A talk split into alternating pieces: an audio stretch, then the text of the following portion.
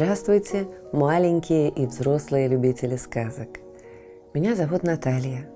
Это мой помощник, кот Дремота. Мы читаем вам сказки, а вы слушаете и засыпаете. Пишите в комментариях названия сказок, которые вы хотели бы услышать. Подписывайтесь на нас в соцсетях, ставьте лайк, жмите на колокольчик и устраивайтесь поудобнее. Сказка начинается. Французская сказка «Собачки».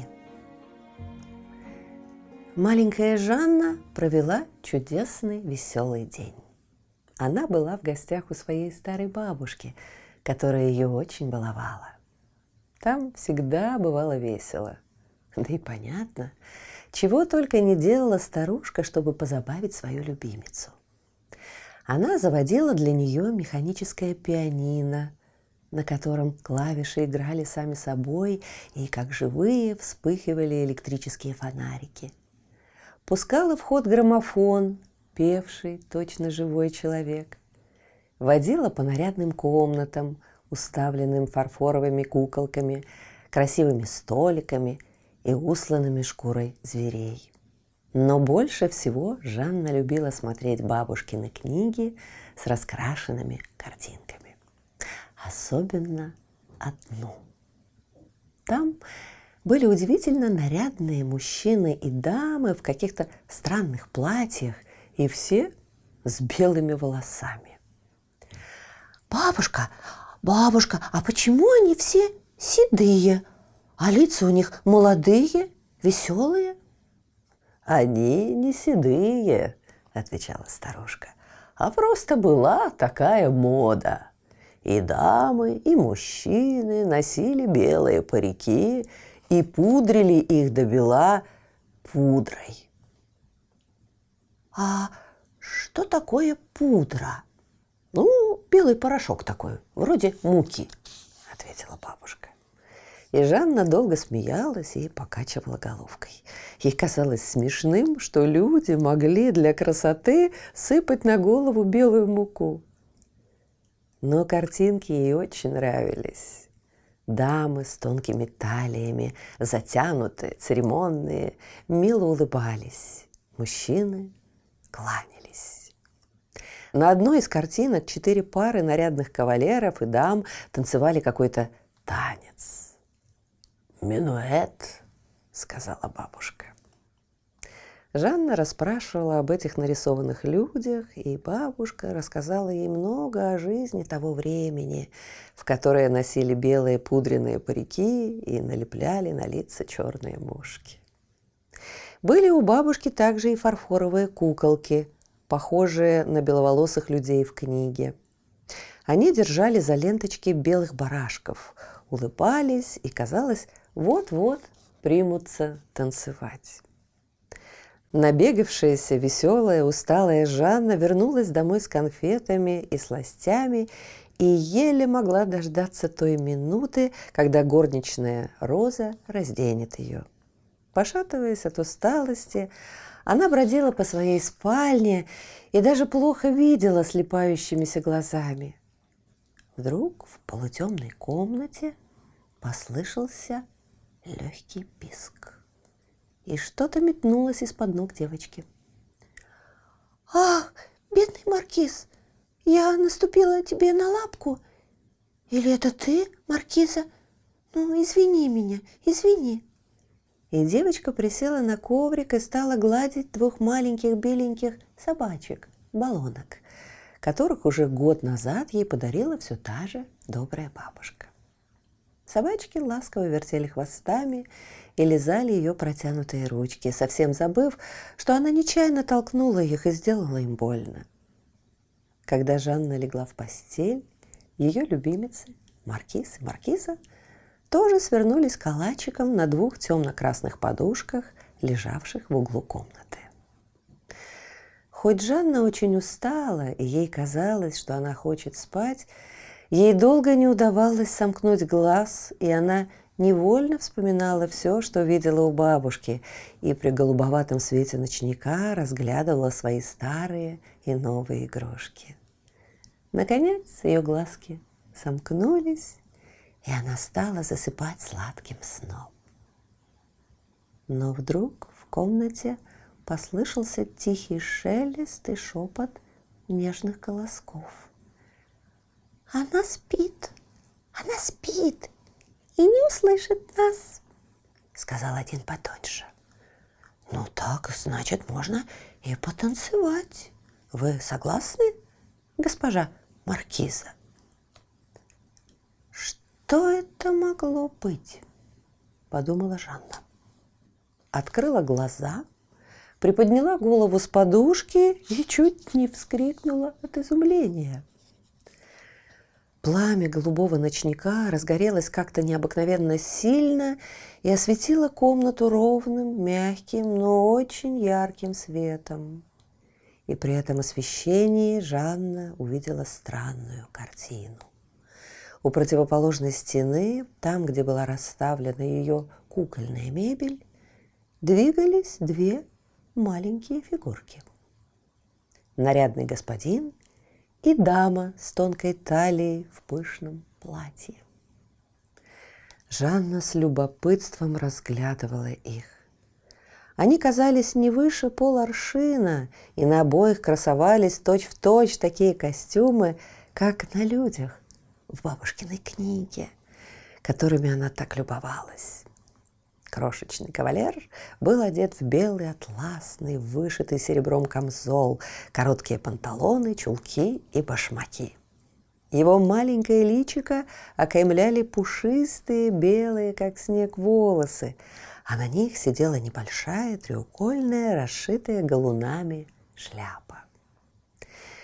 Нарядное, тоже совершенное белое платье дамы было покрыто серебряными вышивками, и на ее белых волосах с левой стороны красовались рыжеватые перья. Талия ее была тонко стянута, пышное платье шелестело по полу. Она весело улыбалась кавалеру и обмахивалась веером из белых перьев. «Итак, Маркиза, мы начнем?» — сказал маленький человечек. «С удовольствием, господин Маркиз», — ответила дама. «Как странно», — подумала Жанна. «Маркиза? Маркиз? Ведь так зовут ее маленьких собачек». И она пристально вгляделась в необыкновенную парочку. Удивительно, чем внимательнее рассматривала она их, тем больше ей казалось, что маленькие собеседники, как две капли воды, походят на ее любимых собачек. Между тем у них были настоящие человеческие лица и человеческие фигуры. Вдруг заводной органчик, который в этот день ей подарила бабушка, сам собой заиграл – и под звуки музыки маленькие люди принялись танцевать грациозный, старинный, церемонный танец. Они сходились, расходились, кланялись друг другу, причем кавалер низко наклонял стан, а маленькая дама приседала перед ним, брались за руки, кружились, отступали, снова встречались. Как зачарованная Жанна следила за ними. Наконец, танец окончился. Заводной органчик перестал играть, и маленький кавалер подвел даму к кукольному дивану. Запыхавшаяся дама села, откинулась на спинку и стала обмахиваться красивым веером из перьев. «Какой прекрасный, веселый бал устроили мы сегодня!» — сказала она. «Да, очень весело», — ответил он. «А между тем я уж боялся, что вы не будете танцевать, ведь наша маленькая хозяйка так больно придавила вашу ножку». «Да, было больно. При всей моей любви к ней, Маркиз, я не могла не закричать и не заплакать. У нее такие громадные ноги, и она так тяжела. Но я скоро забыла все. Я так ее люблю. Теперь мне уже не больно, и, как видите, я могу весело танцевать. Вы очень ее любите, это видно, заметила Маркиз. Впрочем, я всей душой предан ей, и когда она забывает поставить нам воды и принести кушанье, я даже в душе не могу ее упрекать. Она ведь еще ребенок. Днем в виде собачек мы можем выражать ей наши чувства только вилянием хвоста или радостным лаем и визгом. Но теперь, приняв наш настоящий вид, я смело скажу, что был бы готов умереть ради нашей маленькой госпожи. «Я тоже, я тоже!» – прибавила маркиза, прижимая руку к сердцу. «Хорошо нам жить», – продолжал маркиз. «Днем нас ласкают, кормят, водят на прогулку, играют с нами. А ночью, приняв вид маленьких волшебных людей, мы танцуем и разговариваем». «Да, да, нам хорошо. Многим настоящим людям живется гораздо хуже». «Ну, что вы говорите?» – заметил Маркиз. «Все люди, у которых я был, живут так же счастливо, как наша Жанна. Вспомните, как хорошо у ее бабушки. Там тоже большие нарядные комнаты, вкусные вещи, мягкие ковры, теплые печи, много слуг и служанок, словом, всего-всего вдоволь. «Ах, как вы легкомысленны, господин Маркиз!» Вы думаете, что все живут, как бабушка нашей Жанны или ее родители? Вот вы сами сказали, много слуг и служанок. А заметили ли вы, что слуги и служанки и здесь, и у бабушки живут совсем иначе, чем их господа? Ведь они целый день работают, делают не то, что им нравится, а то, чего от них требуют. А вы говорите, все люди живут одинаково. Право, я не ожидала от вас такого легкомыслия. Извините, госпожа Маркиза, я действительно не подумал о них. Да слуги еще ничего, продолжала Маркиза, сильно обмахиваясь веером. А вот здесь, в нашем же доме, в подвальном этаже живет целая семья. Бертран – Сегодня, когда Роза гуляла со мной, я взглянула в окно подвала и прямо в ужас пришла. Там на соломенном матрасе лежал человек с бледным лицом, больной. Он метался, стонал, хватался за голову, а кругом стояли его дети, плакали и ломали руки, но помочь ничем не могли. Старшему из них на вид было лет восемь. Он ходил в школу, но его взяли оттуда – так как отец потерял работу и заболел. Младшему всего три года. Он жалобно пищал, плакал, протягивая руки к больному отцу и просил хлеба. «А где же была их мать?» – спросил маркиз. Она ушла стирать белье. Их соседка так сказала Розе. И не могла вернуться раньше вечера. Да, это грустно заметил маркиз. А маленький мальчик, продолжала маркиза, который стоит на углу улицы, вертит ручку шарманки и заставляет танцевать своего худенького сурка. Когда в следующий раз мы пойдем гулять с нашей хозяйкой, посмотрите на него хорошенько. Я ничего о нем не знаю, но у него такое бледное, изможденное лицо, такие печальные глаза. Он, наверное, плохо ест – живет в таком же жалком подвале, как семья Бертран, или высоко на чердаке с щелями, через которые дует холодный северный ветер. А старуха, продающая каштаны на противоположном углу, стоит взглянуть на ее опухшие красные руки, чтобы понять, что ей редко бывает хорошо и тепло. Нечего говорить. Людям часто приходится хуже, чем нам с вами, Маркиз. А ведь мы только в волшебные часы делаемся человечками. Все же остальное время остаемся маленькими, счастливыми, белыми собачками. — Что делать? — сказал Маркиз. — Мне очень жаль всех этих людей, но, к несчастью, мы с вами ничем им помочь не сможем. Что говорить о печальных вещах? Если вы отдохнули, прошу вас снова на танец. На этот раз шарманка, наверное, заиграет гавот. Маркиз подошел к заводному музыкальному ящику, крошечной ручкой дотронулся до него, и снова полились тихие звуки музыки, и снова крошечные люди начали танцевать и кружиться.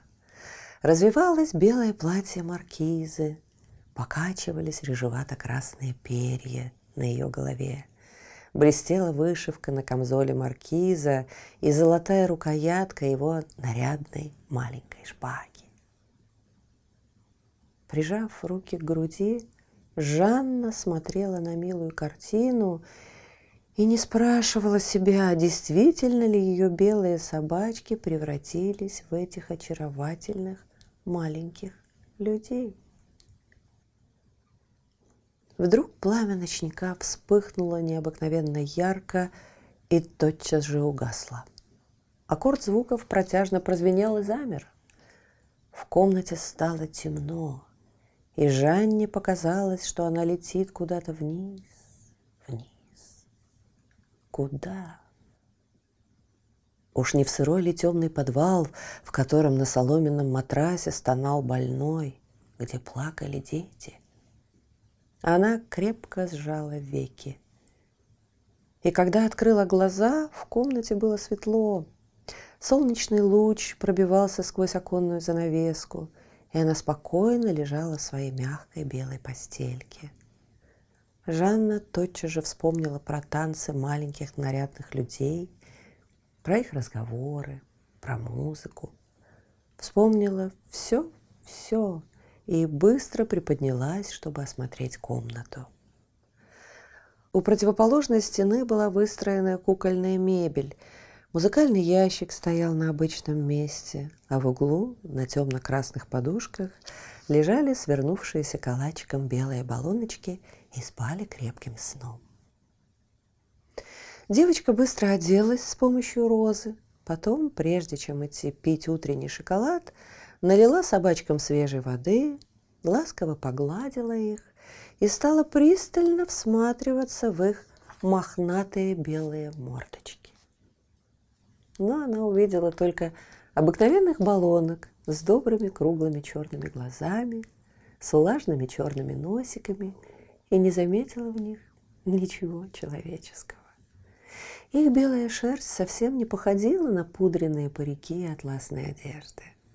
Правда, над левым ухом маркизы виднелось небольшое рыжеватое пятно, но это был просто клок шерсти – и Жанна удивлялась, как он мог ночью превратиться в такие красивые перья.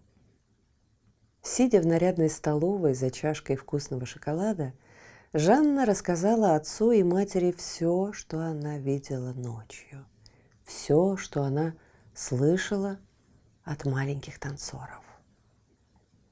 «Милочка моя», — сказала ей мать, — «ты просто видела странный сон а тебе показалось, будто все это случилось наяву. Но как же, мама?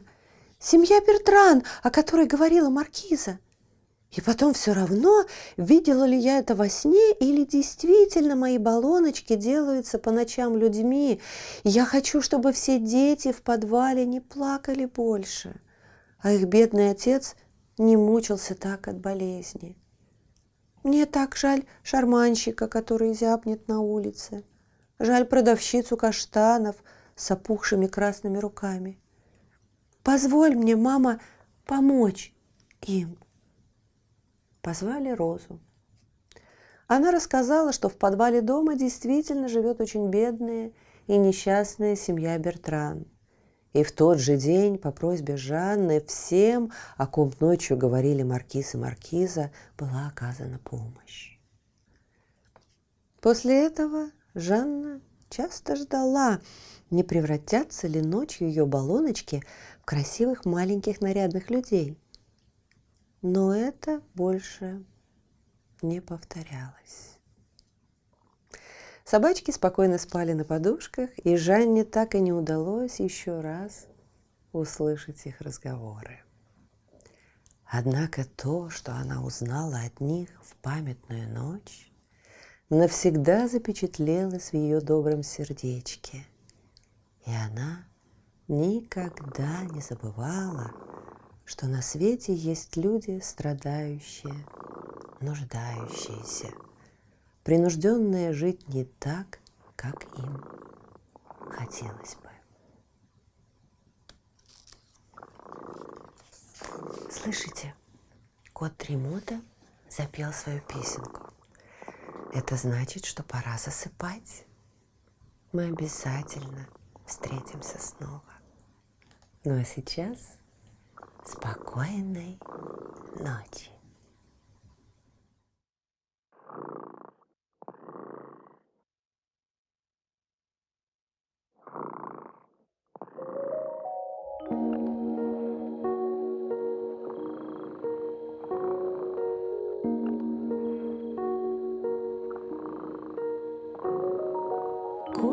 Дремота сладко спит, Песенку свою урчит. Только ты не подпевай, Тихо-тихо засыпай, Чтобы